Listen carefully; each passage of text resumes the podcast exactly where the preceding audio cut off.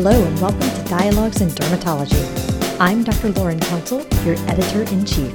We have another exciting podcast for you today. We hope that you enjoy. This is Dr. Todd Schlesinger for Dialogues in Dermatology, and today we're going to be interviewing Dr. Carilyn Wieland from the Mayo Clinic Department of Dermatology in Rochester, Minnesota. Welcome, Dr. Wieland. Thank you. Today we're going to be speaking about circulating bullous pemphigoid autoantibodies in the setting of negative direct immunofluorescence findings for bullous pemphigoid, a single center retrospective review. Now, this project looked back at patients over a 10 year period to determine what the characteristics of ELISA positive and DIF negative patients who were initially being evaluated for bullous pemphigoid. As we know, bullous pemphigoid and its related diagnoses can present a challenge in the clinical setting in terms of establishing the correct diagnosis in the presence of an indistinct presentation. However, due to the adverse effect profile of many systemic treatments for bullous pemphigoid, it is critical to arrive at the right diagnosis. Dr. Wieland, please describe how the idea for this project came to be and how might the practicing dermatologist use this information? It's good to be with you, and I really appreciate the opportunity to discuss our study. This idea came to myself and colleagues and co authors over time, um, kind of in real life with our clinic. In our clinical practice, we often see patients that are being referred with unresponsive skin disease or unexplained pruritus, and many of our patients have been seen already by at least one dermatologist or other dermatologic provider.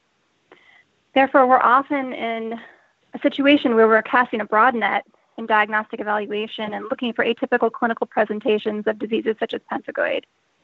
In addition to performing direct immunofluorescence testing, we're often adding serologic testing for autoimmune blistering diseases, including bullous pemphigoid 180 and bullous pemphigoid 230 ELISA studies, as well as indirect immunofluorescence studies in our initial consultation to increase our detection for autoimmune blistering diseases. So, because of this, we sometimes would run into the scenario where a patient would have a negative direct immunofluorescence result, but then would have elevated bullous pemphigoid autoantibodies on the ELISA testing. And it became difficult sometimes to know how to guide further monitoring or recommendations for these patients. We wondered how many of these patients progressed to bullous pemphigoid over time, or if there were other common clinical factors when this occurred. So we set up this retrospective study as an effort to try to answer some of these clinical questions. Additionally, I had seen rare scenarios where there was detrimental overinterpretation of the bullous pemphigoid autoantibody testing.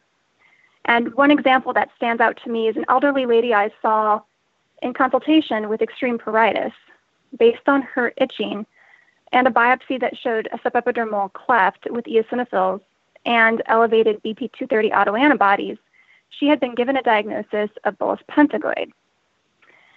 And her itching was unresponsive to numerous systemic immunosuppressive agents. But when I saw her in clinic, a mineral oil scraping confirmed a diagnosis of scabies, and she subsequently improved with treatment of the scabies.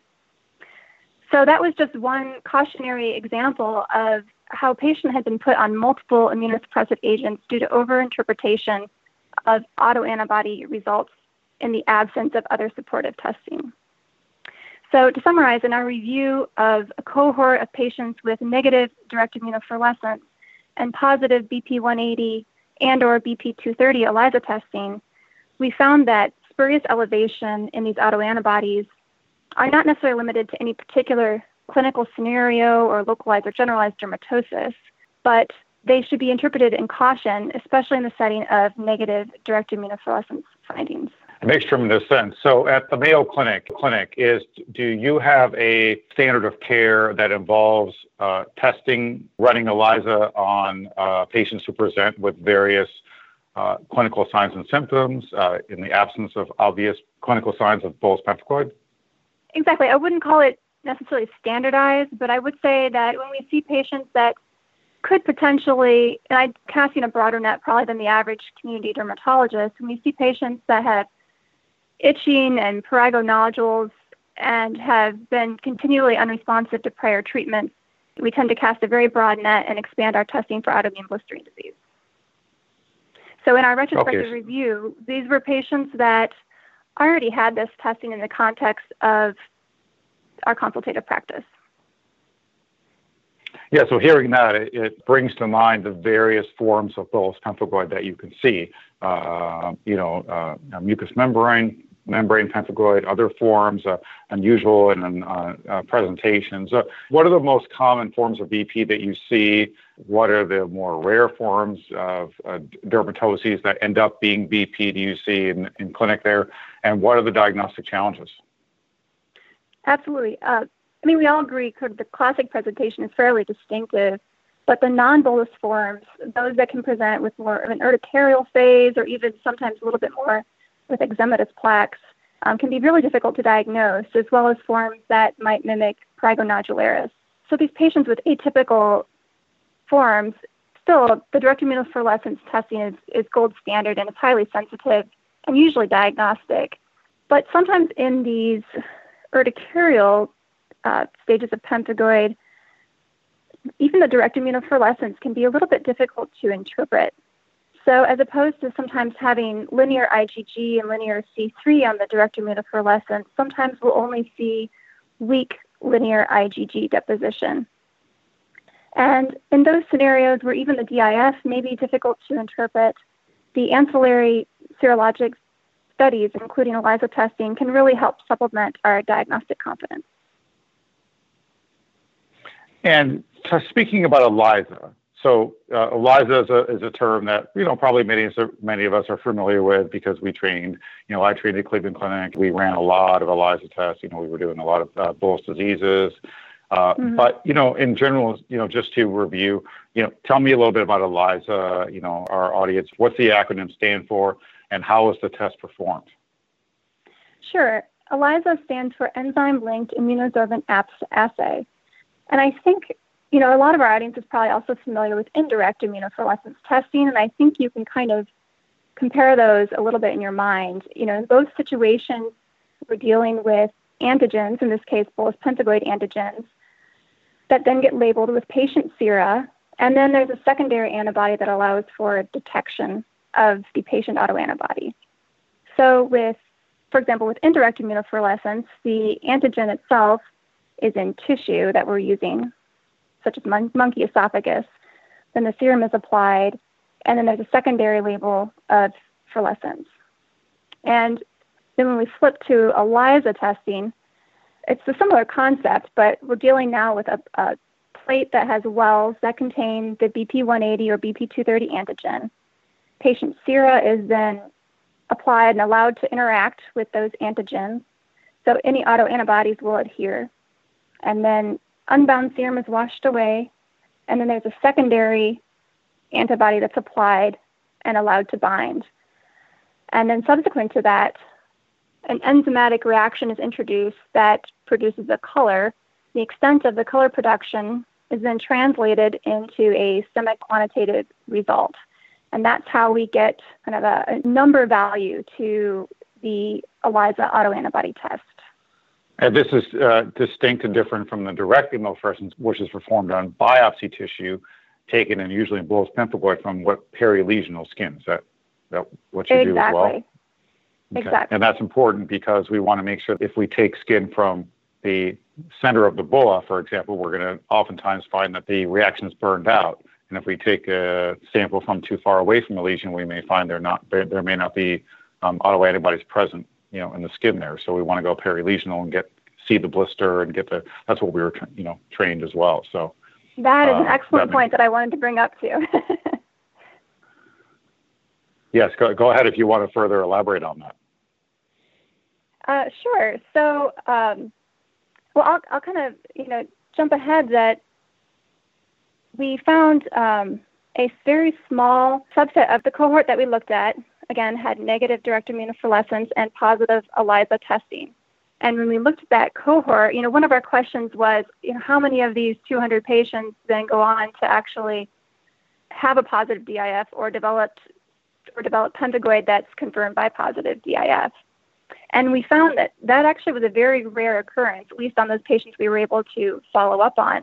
And we looked back at those few patients that initially had a negative DIF and subsequently had a positive DIF, the quality of the initial tissue for direct immunofluorescence testing was an important factor. So some of those cases, again, it was a very small number, but in some of those cases, when we went back and reviewed the initial direct immunofluorescence report, you know, it sounded like there was potentially some suboptimal tissue in those samples, perhaps too much separation of the epidermis from the dermis, or a challenging site such as mucosa where it might have been challenging to get attached epithelium.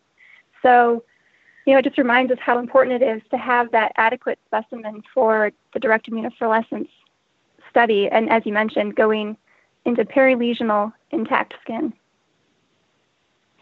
It makes sense. You want to try to have an impact, intact bulla so you can see the reaction. So speaking of that, so if we have a patient that presents. Well, so I'll just I'll just to, clarify there. So you don't need the bulla for the direct immunofluorescence. So the bulla is nice to see when you're looking at the histopathology.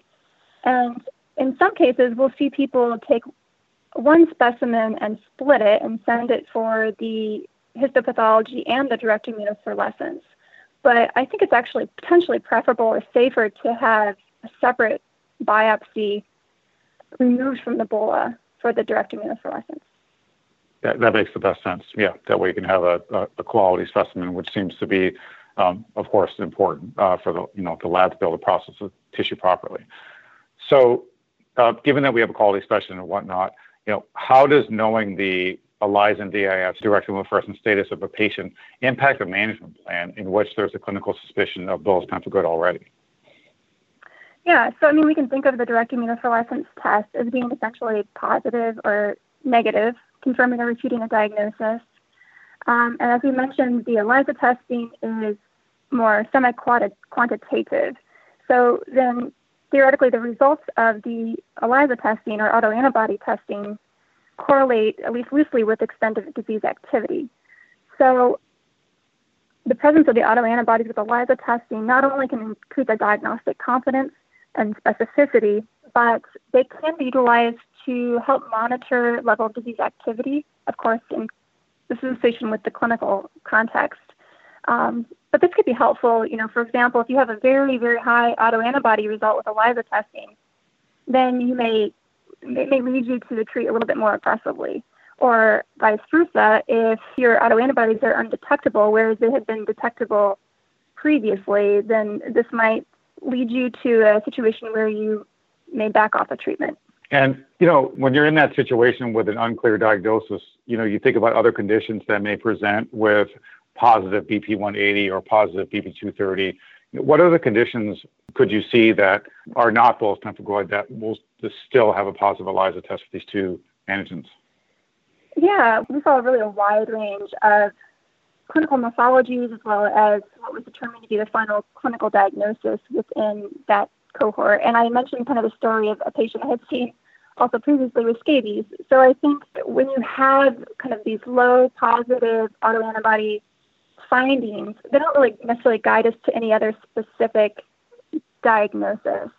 Um, and we know that even, you know, we've looked back previously and have previously reported, even in the normal population, you know, a small subset of people unaffected with pemphigoid can have low levels of these autoantibodies.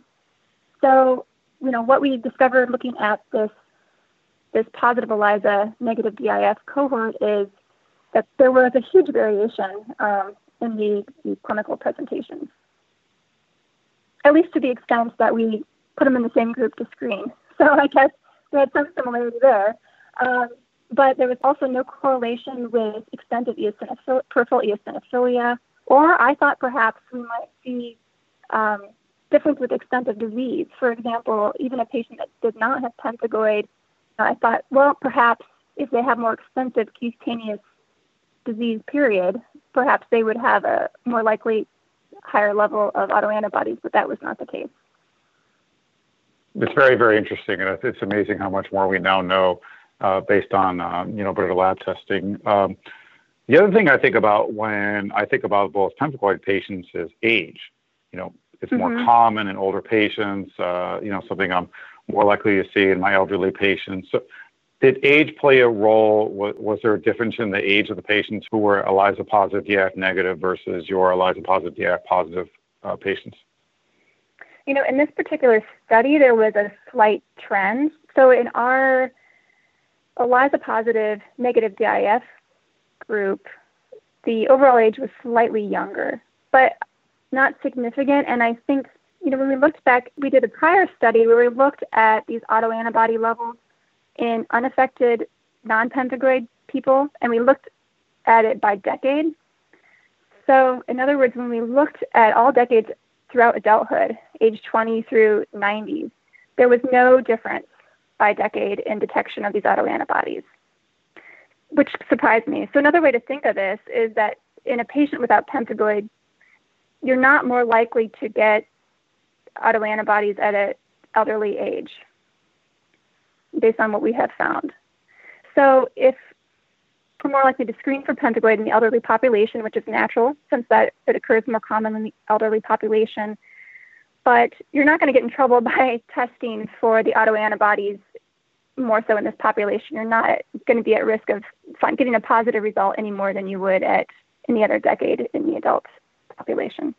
Okay, that makes a lot of sense. Um, and then going forward, in that same population of you know this cohort you found with a positive ELISA and negative DIF, what other tests do you order? I mean, if you have those patients that maybe they don't have a clinical presentation specific for BP, they come with urticaria or what looks like prurigo nodularis or another dermatitis. Does it help yeah. you choose what other tests to order uh, additionally as well in the workup? Yeah, I mean, I think the first thing to look at there is additional serologic testing, namely indirect immunofluorescence testing which is also semi-quantitative. And we had a number of patients within that cohort, the positive ELISA, negative DIF group, that had positive indirect immunofluorescence testing. So, and ultimately were then given a diagnosis clinically of pemphigoid. Um, so that's an important point. I mean, that cohort does not completely exclude patients that were ultimately called pemphigoid. Um, so I think there's several things to look at. One is additional serologic testing with indirect immunofluorescence. Second is, you know, what was the quality of that initial direct immunofluorescence, as we already discussed? Is that worth repeating based on some questionable initial sample? And then the third, I think, just kind of comes back to monitoring and level of clinical suspicion. Is this something that over time, if it's changing morphology, testing should be repeated or um, ELISA testing should be repeated at some point in the future to see if it's changed over time. I think um, you know that's a tricky question to answer, and it takes sort of a combination of of the clinical suspicion as well as monitoring and and um, retesting. I would think that's a very important clinical point that if the diagnosis is not clear and the clinical suspicion remains, that you should retest uh, mm-hmm. you know, mm-hmm. because these profiles will change over time. And I've learned that, you know, in myself, especially in the presentation of urticarial disease, where you really mm-hmm. are in a diagnostic quandary, clinical quandary, you know, what direction the patient's going to go in, and if the clinical setting is right.